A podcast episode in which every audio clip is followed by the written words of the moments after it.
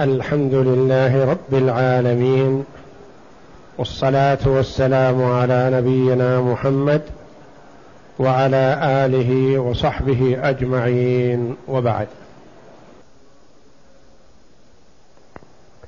عرفنا فيما سبق أحوال المناسخات، وأنها تأتي على ثلاث حالات. الحالة الأولى أن يكون ورثة الميت الثاني ومن بعده هم بقية ورثة الميت الأول، ولا يختلف إرثهم أو يختلف ثم يعود إلى الاتفاق لمن بقي من الورثة. ففي هذه الحال يكون الاختصار قبل العمل، فتقسم التركة على من بقي من الأموات، على من بقي من الأحياء كأنه لم يمت إلا الميت الأخير، فيقسم على من بقي، وهذا يسمى الاختصار قبل العمل. الحالة الثانية أن يكون ورثة الميت الثاني ومن بعده لا يرثون من الأول،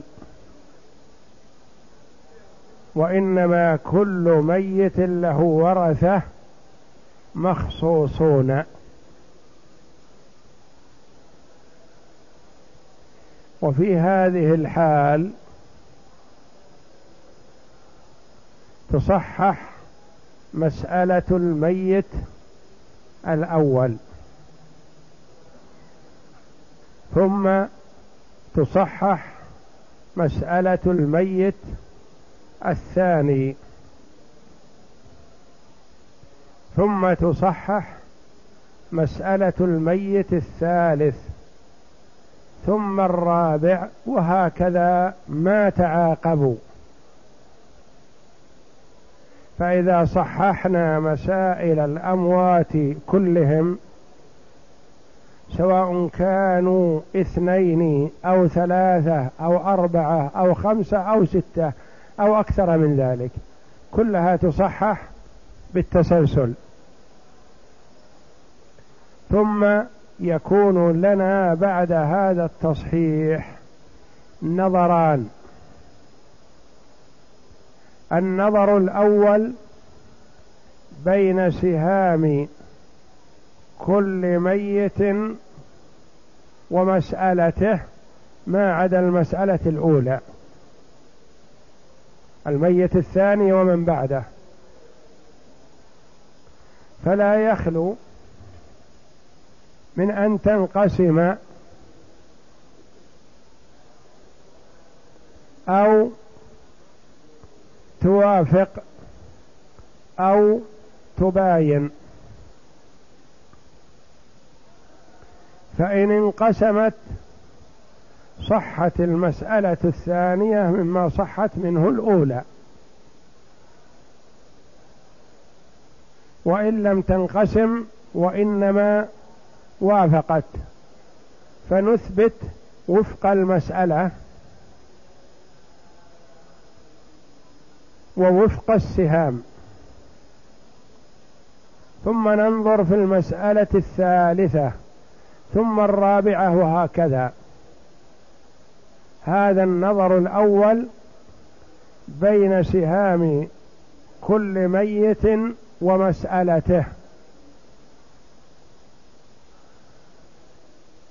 ثم النظر الثاني بين المسائل ما عدا مسألة الميت الأول، المسائل الفرعية ننظر بينها بالنسب الأربع،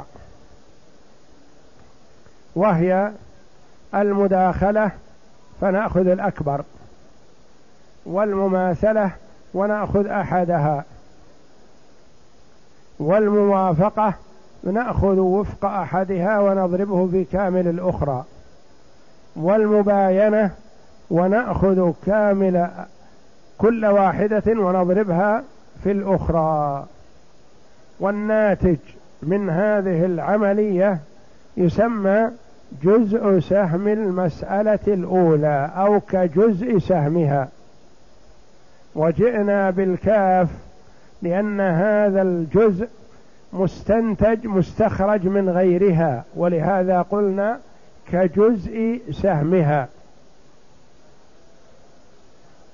هذا الذي جعلناه كجزء السهم نضربه في المسألة الأولى، والناتج هو الجامعة.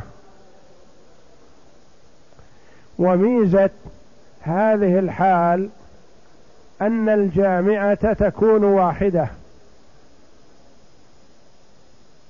مهما تعددت المسائل، مسائل الأموات فالجامعة واحدة.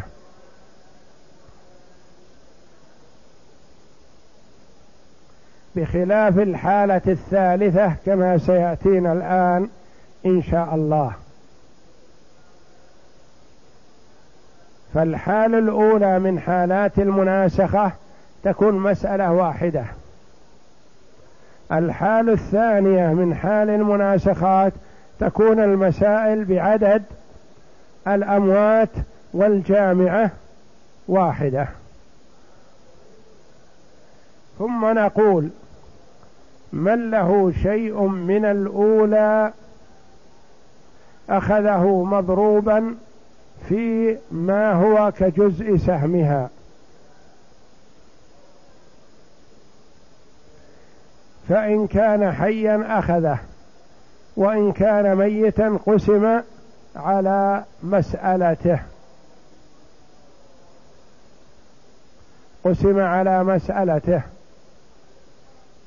والناتج من هذه القسمة يكون هو جزء سهم مسألته. من له شيء منها أخذه مضروبا في هذا الذي جعلناه جزء سهمها.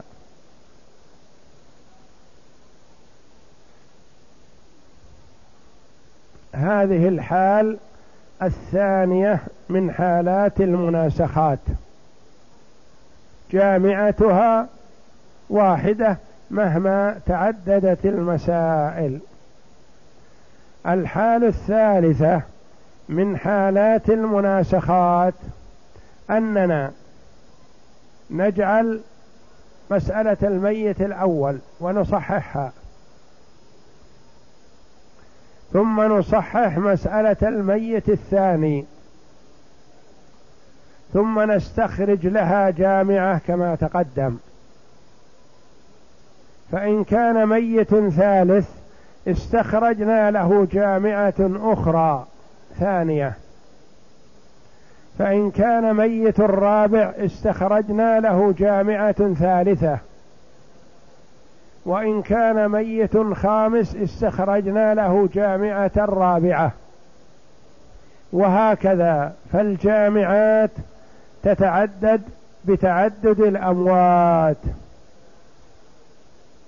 الميت الأول والثاني لهما جامعة واحدة، إن وجد ثالث على الحالة الثالثة من حالات المناسخات استخرجنا جامعة ثانية، إن وجد رابع استخرجنا جامعة ثالثة، إن وجد خامس استخرجنا جامعة رابعة، وهكذا. فتكون الجامعات بعدد الأموات ما عدا الميت الأول والثاني فبجامعة واحدة. ثم نعتبر الجامعة الأولى بالنسبة للمسألة التي تليها بمثابة المسألة الأولى مع الثانية، ونجعل الجامعة الثانية بالنسبة للتي تليها كنسبة المسألة الأولى للثانية، وهكذا. اقرأ من صفحة 81 ما معنى الاختصار وما هي أقسامه. بسم الله الرحمن الرحيم. الحمد لله رب العالمين، والصلاة والسلام على نبينا محمد وعلى آله وصحبه أجمعين. قال المؤلف رحمه الله تعالى: ما معنى الاختصار وما هي أقسامه واسم كل قسم. الاختصار مأخوذ من قولهم اختصر الطريق، أي أخذ بأقرب مأخذ وهو الإيجاز، واصطلاحا رد الكثير إلى القليل، وفيه معنى الكثير.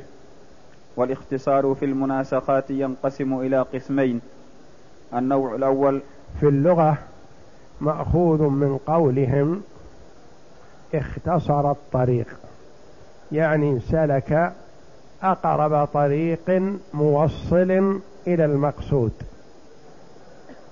فمثلا إذا أراد جهة ما فلا يخلو، يعبر الطريق تلقاء وجهه، فإذا حاذاه من بعد توجه إليه، مشى في الطريق هكذا فإذا حاذاه عرج عليه. هذا الطريق الطويل. والطريق المختصر أن يمشي من موضع قدمه نصا إلى المكان الذي يريده، فهذا يعتبر اختصر الطريق،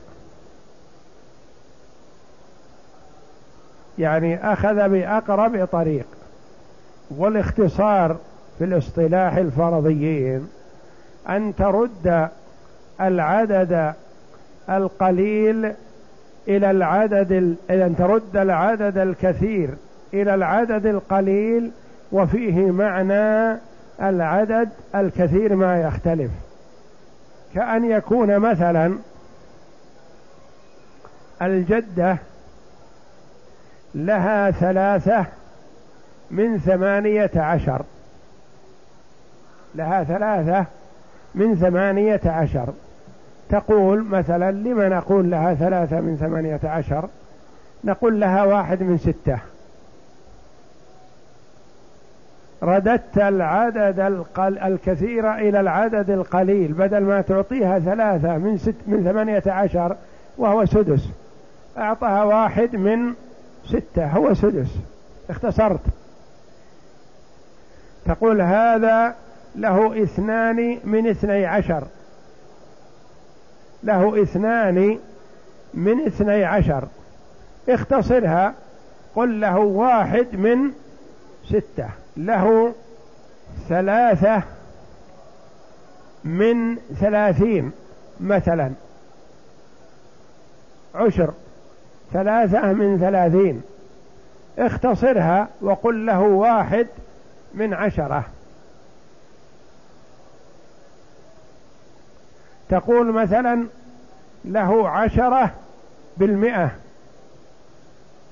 له 10%، نقول نختصرها ونقول له 1/10. رددنا العدد الكثير إلى العدد القليل بدون تغيير للمبلغ المطلوب، ما نقص. 10% مثل إذا قلت 1/10، لكن 1/10 أخسر. نعم.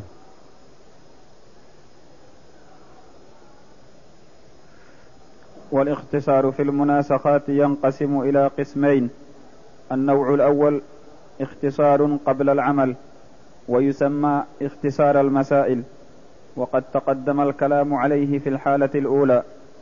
هذا الاختصار قبل العمل، مثل ما قلنا هلك هالك عن 7 أبناء، ثم مات الأول، الابن الأول، عن إخوته 6،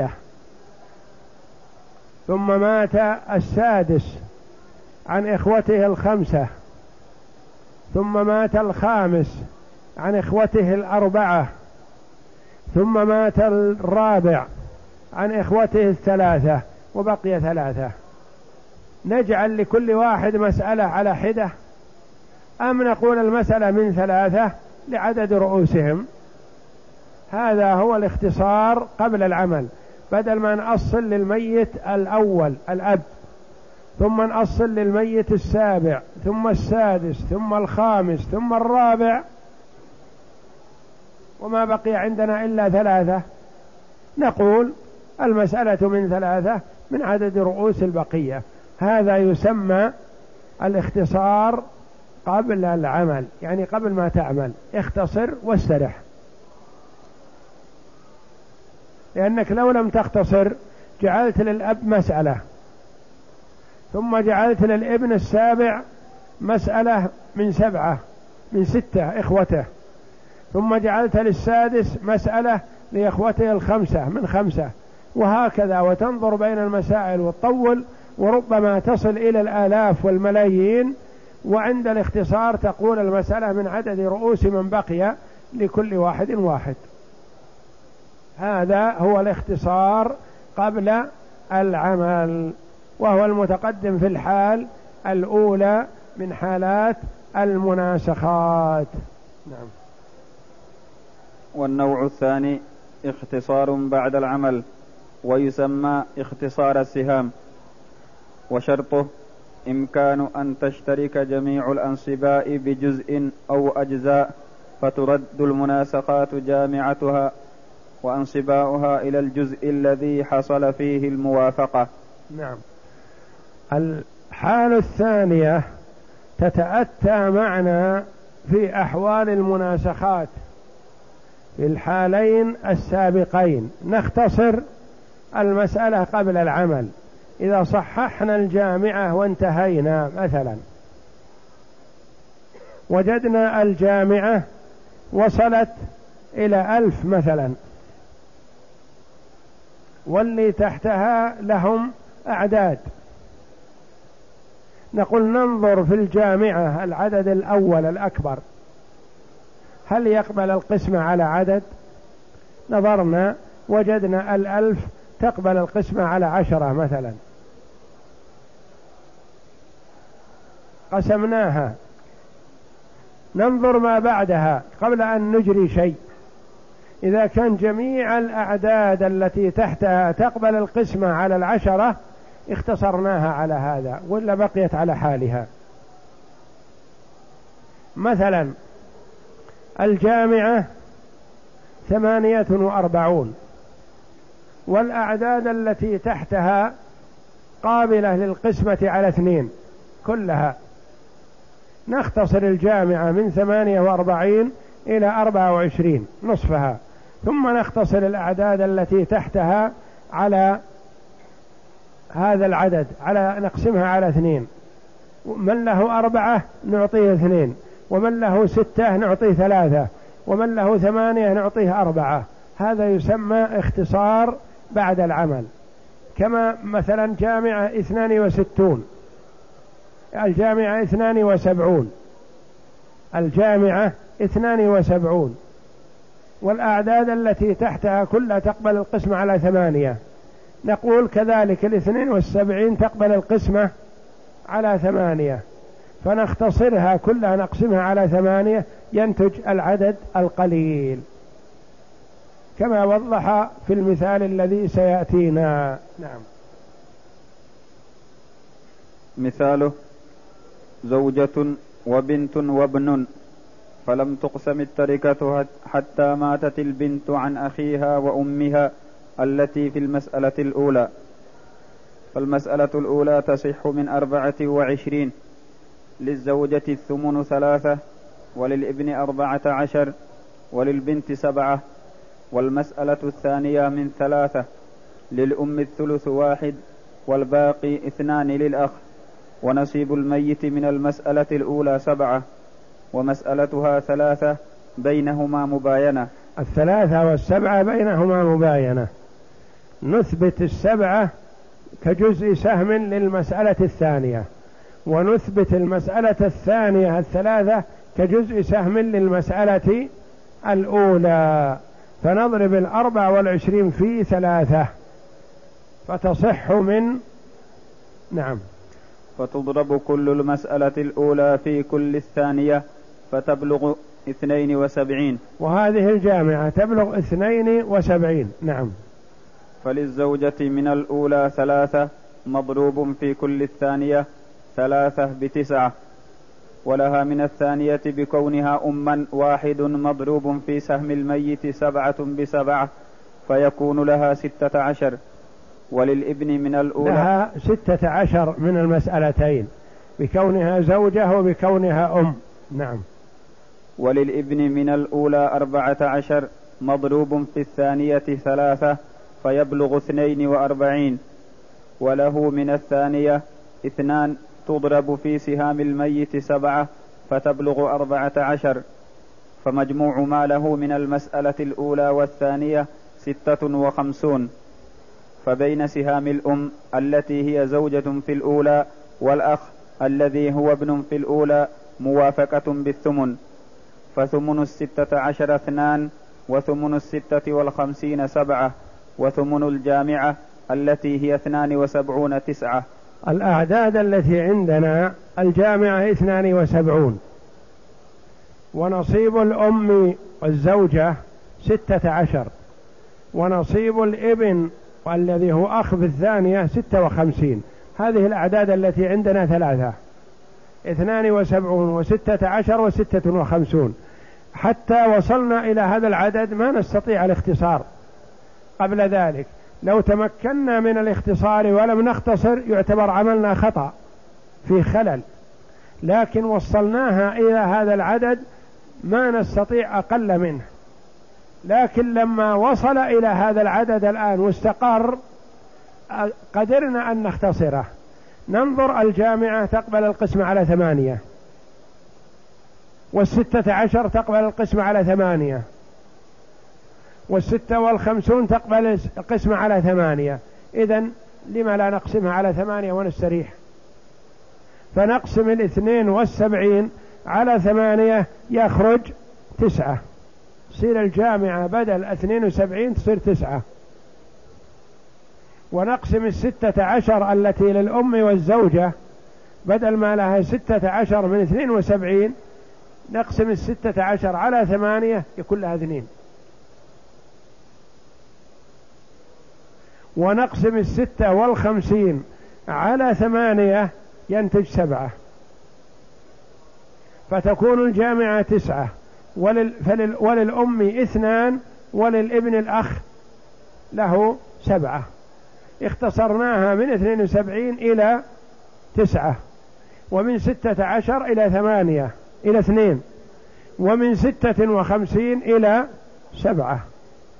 وهذا الاختصار تأتى معنا بعدما انهينا العملية. هذا يسمى اختصار بعد العمل. نعم. فالمسألة بالاختصار من 9، للزوجة 2، وللابن 7. وهذه صورتها في الكتاب. هذا الاختصار في العمل بعد أن انهينا العملية. انظر إلى المسألة التي قبلها ب4 صفحات، صفحة 79 نفس الكتاب، فيها اختصار بعد العمل كذلك. الجامعة في المسألة هذه التي هي زوج وأم وأخت، وهلك الزوج عن زوجة التي هي الأخت في الأولى، وأب وأم وبنت جامعتهم من كم؟ صحت من 72. الجامعة صحت من 72، وأخذ كل النصيبة. لما أخذ كل النصيبة نظرنا، 72 تقبل القسم على 2، وتحتها 18 تقبل القسم على 2، وتحتها 30 تقبل القسم على 2، وتحتها 4 و4 تقبل القسم على 2، وتحتها 8 و8 تقبل القسم على 2. لما لا نختصرها من 72 إلى 36 النصف. اختصرناها 6 إلى 36، واختصرنا ما بعدها ما تحتها. لكن لو كان واحد من الأعداد هذه يقبل القسمة على 2 والثاني ما يقبل القسمة إلا على 3 ما تأتى معنا الاختصار. عدد يقبل القسمة على 6 والعدد الثاني ما يقبل القسمة إلا على 3 ما يتأتى معنا الاختصار. لابد أن يتفقا على أن يقبل القسمة على عدد معين يستويان فيه، إما أن يقبل القسمة على 8 أو 7 أو 6 أو 2 أو 4 وهكذا. فهذه المسألة التي جامعتها 72 وضع بجوارها 36، هذا من باب الاختصار بعد العمل، وأصبح له 9، صاحب 18 له 9، ومن له 30 له 15، ومن له 4 أخذ 2، ومن له 8 أخذ 4 وهكذا. والتي تليها هي تقسيمها على حسب القيراط.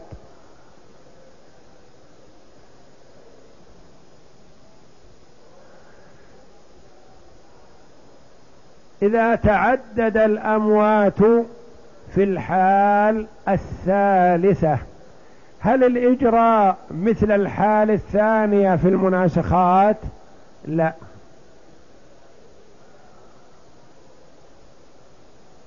المسائل حسب ترتيبها. حالات المناسخات: الحالة الأولى عدد من الأموات مسألتهم واحدة. الحالة الثانية عدد من الأموات مسائلهم متعددة وجامعتهم واحدة. الحالة الثالثة من المناسخات الميت الأول والثاني فقط لهما جامعة واحدة. وجد ميت ثالث يحتاج جامعة ثانية، وجد ميت رابع يحتاج جامعة ثالثة، وجد ميت خامس يحتاج جامعة رابعة، وجد ميت سادس يحتاج جامعة خامسة وهكذا. فالميت الأول والثاني بجامعة، ثم مهما تعدد الأموات فلكل ميت مع من قبله جامعة أخرى. اقرأ. ما هي صفة العمل إذا مات قبل القسمة أكثر من ميت وما هي صفة وضع الجدول في المناسخات؟ صفة العمل أن نأخذ سهام الميت الثالث من الجامعة للأولين وتنظر بينهما وبين مسألته، فإن انقسمت سهامه على مسألته صحت الثالثة مما صحت منه الأوليان ولم تحتج لعمل. وإن لم تنقسم سهامه على مسألته فإما أن توافق سهامه مسألته أو تباين، فإن وافقت سهامه مسألته أخذت وفق المسألة الثالثة وضربته في الجامعة الأوليين في الجامعة للأوليين فما بلغ فمنه تصح، وهو الجامعة للمسائل الثلاث. الجامعة الثانية للمسائل الثلاث تكون. نعم. فإذا أردت القسم فمن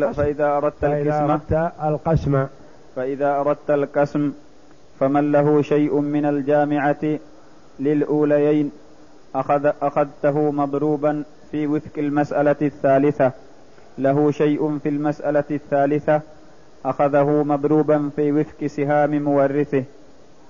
وإن باينت سهامه مسألته ضربت كل الثالثة في الجامعة فما بلغت فهو الجامعة للمسائل الثلاث.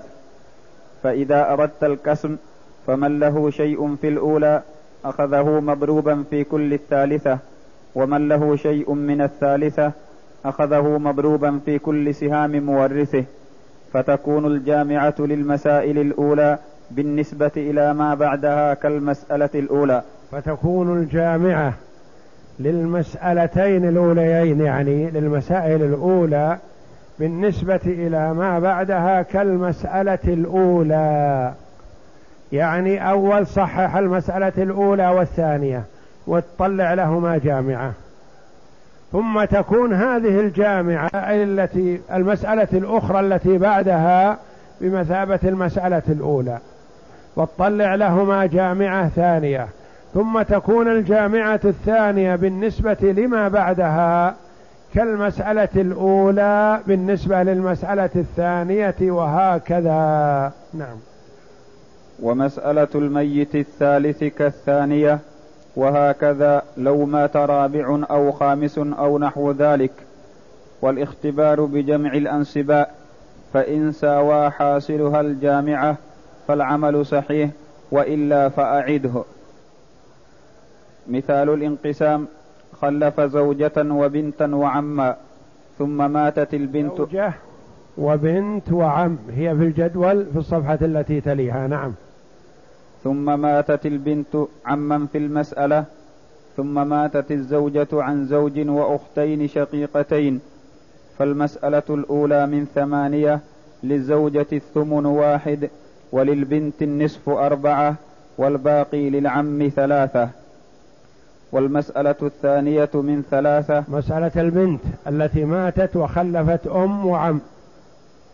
نعم. للأم 1/3، والباقي للعم. وسهام الميتة من الأولى 4، ومسألتها من 3 مباينة، فتضرب الثانية وهي 3 في كل الأولى 8، فتبلغ 24، وهذه تسمى الجامعة الأولى. نعم. للزوجة من الأولى 1 مضروبا في كل الثانية 3 ب3، ولها من الثانية بكونها أما 1 مضروبا في سهام الميتة ب4، ولها من المسألتين 7. يجتمع لها 7. انظرها بالجدول ترى مكتوبة بجوار 3 5، وهذا خطأ، هي 4. نعم. وللعم من الأولى 3 مضروبا في كل الثانية 3 ب9، وله من الثانية 2 مضروبا ب4 سهام الميتة، يحصل 8، فمجموع ما له من المسألتين 17. 17 هذا من الجامعة الأولى. أنهينا الجامعة الأولى. الميت الذي يأتي بعد الجامعة الأولى بمثابة المسألة الثانية عن المسألة الأولى، يعني تكون الجامعة كأنها المسألة الأولى، يستخرج لها جامعة ثانية. نعم. والمسألة الثالثة من 6 وتعول إلى 7. للزوج 1/2، وللأختين 1/3، وسهام الميتة من الأولى 7، ومسألتها من 7، فتكون سهاما منقسمة على مسألتها، فتصح مما صحت منه الأولى. يعني تكون الجامعة الثانية هي نفس الجامعة الأولى، لأن السهام في الجامعة الأولى انقسمت على المسألة، كما لو انقسمت سهام الميت من المسألة الأولى على مسألته، فتصح الجامعة الأولى مما صحت منه المسألة الأولى. نعم. وصورتها في الجدول. اي نعم. اعطاهم تقول مثلا العم في المسألة الأولى، يعني الجامعة الأولى، له 17، تنقل له من الجامعة الثانية، لا زيادة ولا نقص. الزوج من المسألة الثالثة له 3 مضروبة في 1، الذي يناتج قسمة سهامه على مسألته، 3 في 3 ب3. والأخت الشقيقة لها 2 في 1 ب2، والشقيقة الأخرى لها 2 في 1 ب2، فالزوج له 3 ب1 ب3، وهكذا. نعم. اقرأ. مثال الموافقة: خلف زوجة و3 بنين، ماتت الزوجة عن شقيقتين وأخوين لأم، ثم ماتت إحدى الشقيقتين عن زوج وبنت وأختها، فالمسألة الأولى من 24، للزوجة 1/3، والباقي للأبناء، وهو 21 لكل ابن 7 والذي هو 3، والثانية من 6 للأختين الشقيقتين. الثانية يعني مسألة الزوجة التي ماتت من المسألة الأولى من 6، لها شقيقتان وأخوان لأم من 6، للشقيقتان 4 الثلثان، وللأخوين لأم الثلث لكل واحد. نعم. والثانية من 6 للأختين الشقيقتين الثلثان 4 لكل واحدة 2، وللإخوة للأم الثلث 2 لكل أخ 1، وهي موافقة لسهام الميتة بالثلث.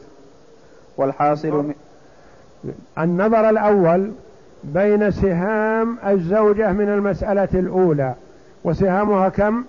3، ومسألتها من 6، بينهما موافقة في الثلث، لأن 3 لها ثلث و6 لها ثلث، فنأخذ وفق 6 2 ونضربها في المسألة الأولى 2 في 24 يخرج 48. نعطيهم للابن. نعم، اقرأ. والحاصل من ضرب وفق الثانية 2 في الأولى 24 48، وهي الجامعة. هذه الجامعة الأولى. نعم. والمسألة الثالثة تصح من 4، للزوج 1/4 وللبنت 1/2 وللشقيقة الباقي 1، فهي موافقة لسهامها بالنصف. والحاصل من ضرب وفقها في الجامعة الأولى 96، وهي الجامعة للمسائل 3. واضح، لأن نظرنا في الشقيقة الذي ماتت عن شقيقة وزوج وبنت، مسألتهم من 4.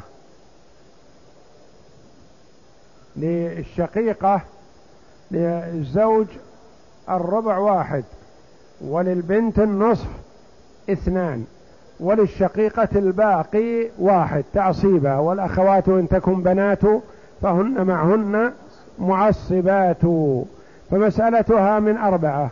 وسهامها كم من الجامعة؟ سهامها من الجامعة 2، 2 و4 بينهما موافقة في النصف، فنصف 4 2 ونصف 2 1. إذن نأخذ نصف 4 ونضربها في الجامعة الأولى 48، تخرج الجامعة الثانية للجميع 96. نعطيهم من له شيء من الجامعة الأولى أخذه مضروبا في 2، ومن له شيء من المسألة الثانية أخذه مضروبا في 1. فإن كان له من هذه وهذه أخذه جمع له معا، وإن كان له من الأولى فقط أخذه، أو له من الثانية فقط فأخذه. فعندنا 1 من الشقائق لها من الجامعة الأولى ولها من الثانية، فتأخذ 2 يجمع لها. فعندنا الابن الأول من المسألة الأولى له 14 مضروب في 2 ب28، والابن الثاني مثله والابن الثالث مثله. نأتي للشقيقة ميتة، ثم الشقيقة التي بعده لها 2 في 2 4، ولها من المسألة الأولى 1 في 1 1 و4 5، فيجتمع للشقيقة هذه التي ورثت من المسألة الثانية ومن المسألة الثالثة لها 5. ثم يأتي الزوج في المسألة الثالثة له 1 في 1 ب1، وللبنت لها 2 في 1 ب2، وهكذا الجامعة الثانية 96. ولو وجد ميت بعد ذلك استخرجنا له جامعة أخرى، وهكذا. وهذه 24 التي بجوارها هي مخرج القيراط، قسم 96 على 24 خرج 4. قيراط المسألة 4، حلله إلى أضلاعه 2 اثنان في اثنين ووضعهما، ثم قسم نصيب كل وارث مثلا على الأجزاء، فقال مثلا 28 على 2 كم فيها 14، 14 على 2 فيها 7 وهي 7 قراريط، والأبناء الذي بعده مثله، والشقيقة لها 5 من الجامعة مقسومة على 2 فيها 1 ويبقى 1، والاثنين الأخرى قسمناها على 2 نتج لها 1، فلها 1 ونصف نصف القيراط، لها 1 ونصف نصف القيراط يعني ربع القيراط، لها 1 وربع. والأخرى مثلا لها الأم، الأخ لأم له 2 قسمناها على 2 الأولى فأصبح له فيها 1، والواحد ما يقبل القسمة على 2 فيكون له 1 إلى 2 من القيراط يعني نصف، وهكذا، لأن قيراط المسألة 4 وما له 2 فهو له نصف القيراط. والأخ لأم الآخر مثله، والبنت مثله لها 2 كذلك في على 2، والزوج له نصف نصف القيراط الذي هو ربع، لأن له 1 وقيراط المسألة 4 كم يكون له؟ ربع القيراط، وهكذا. نعم، اقرأ. وصورتها في الجدول مع تحويل نسيب كل واحد إلى قراريطه. مثال المباينة: مات عن زوجة وأم وأخت شقيقة وأخت لأب وأخت لأم. أصل المسألة من 12. على هذه مثال المباينة قف عليها. عندنا مثال: إذا كان في المسألة 3 جامعات، الأولى أخذنا 2، هنا 3. اكتب كتابة متوالية على السطر: هلك هالك. ما يصلح في ورقة تضيع وتسقط، لابد في دفتر، إلا كان تكتبها بالورقة وتنقلها. هلك هالك عن أب وأم وبنتين، ثم ماتت البنت عن الجد الذي هو أب في الأولى، وجدها التي هي أم في الأولى، وشقيقها التي هي بنت في الأولى، ثم ماتت الأم التي هي جدة في الثانية عن زوج الذي هو أب في الأولى، وبنت ابن التي هي بنت في الأولى وشقيقة في الثانية، وأخت شقيقة. ثم مات الأب في الأولى عن بنت ابن التي هي بنت في الأولى، وزوجة وعم. هذه اسمع طريقتها وحلها على راحتك، اعرف الطريقة. أولا صححنا المسألة الأولى من كم؟ من 6. ثم صححنا المسألة الثانية، وانتبه لها، ترى فيها باب الجد والإخوة، فيها جد وأخت شقيقة لتستذكر المعلومات السابقة. أصلها من 6 وتصح من 18، فيكون للجد من 18 10، وللأخت منها 5، وللجدة 3. ثم ماتت الجدة هذا عن زوج الذي هو أب في الأولى.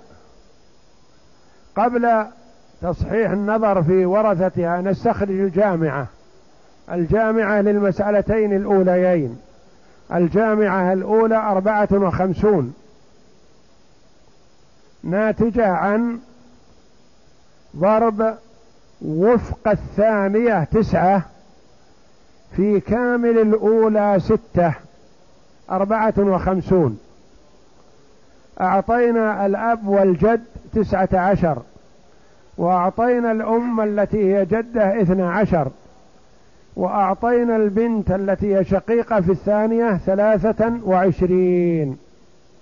إلى هنا انتهت المسألة الأولى والثانية بجامعتها. ثم قلنا مات الزوج، ماتت الجدة أولا، ماتت الجدة عن زوجها وبنت ابنها التي هي بنت في الأولى وأخت شقيقة جديدة. مسألتها الجدة هذه من 4، للزوج الربع 1، ولبنت الابن النصف 2، ولأختها الشقيقة الباقي 1 تعصيبا.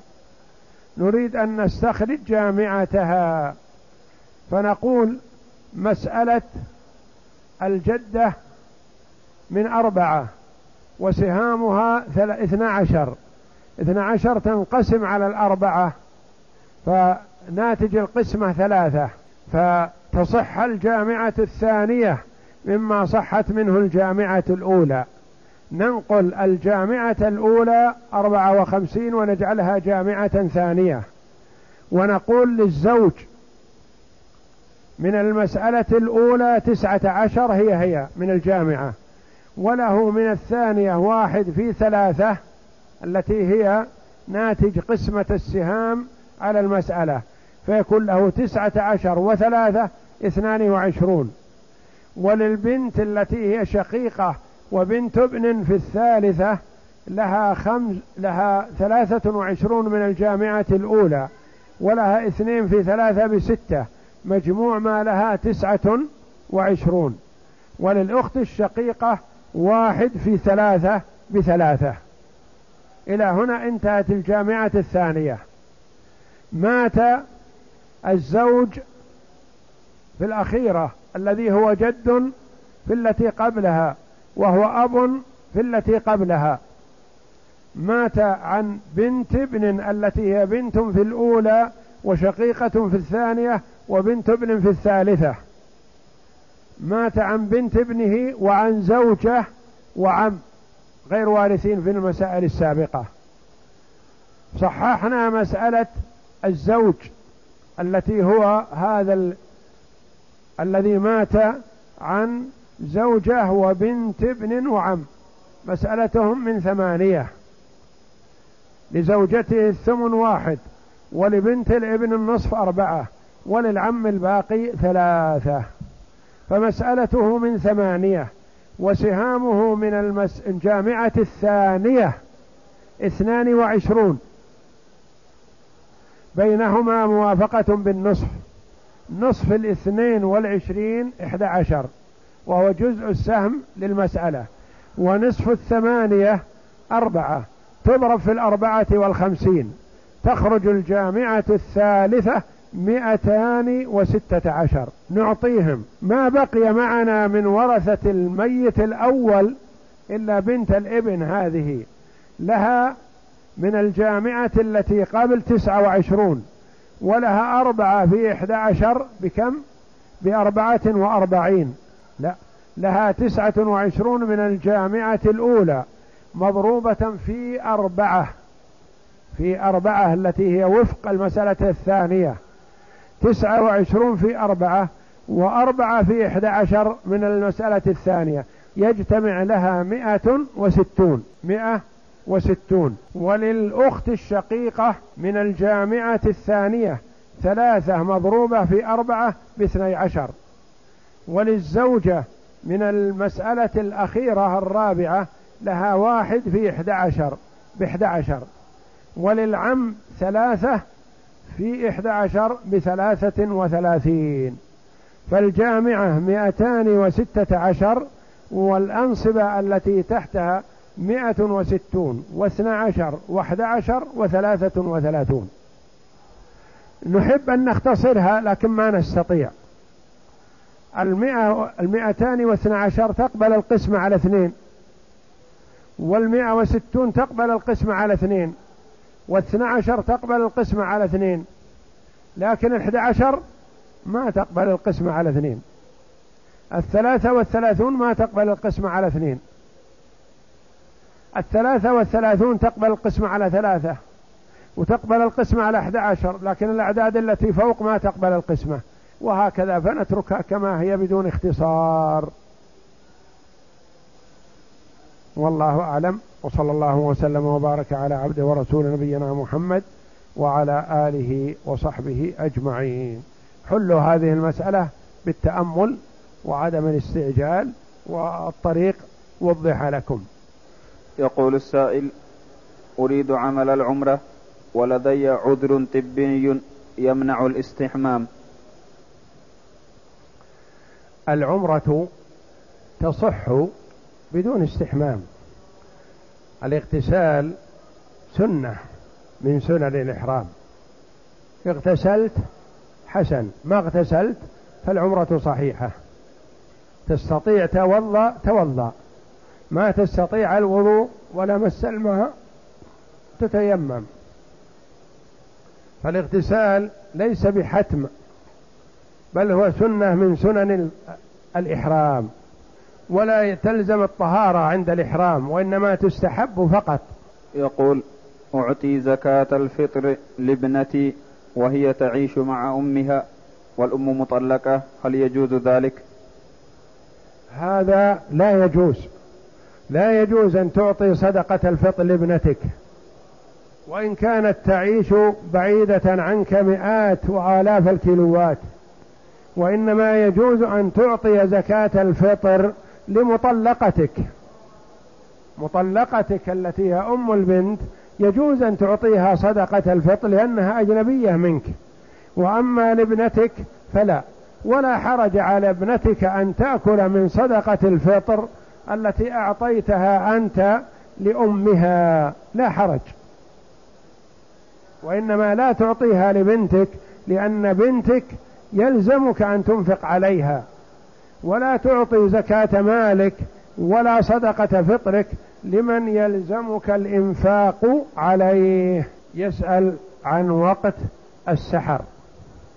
وقت السحر هو آخر الليل، وهو الوقت الذي يتسحر فيه من أراد الصيام، ولا يحدد بوقت محدد، يعني أوله ما يحدد، وإنما آخره طلوع الفجر، هذا وقت السحر.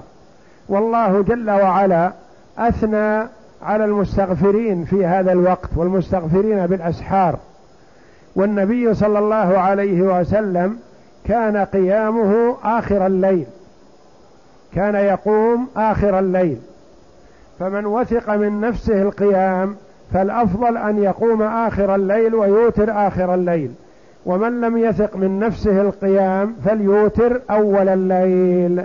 والله أعلم.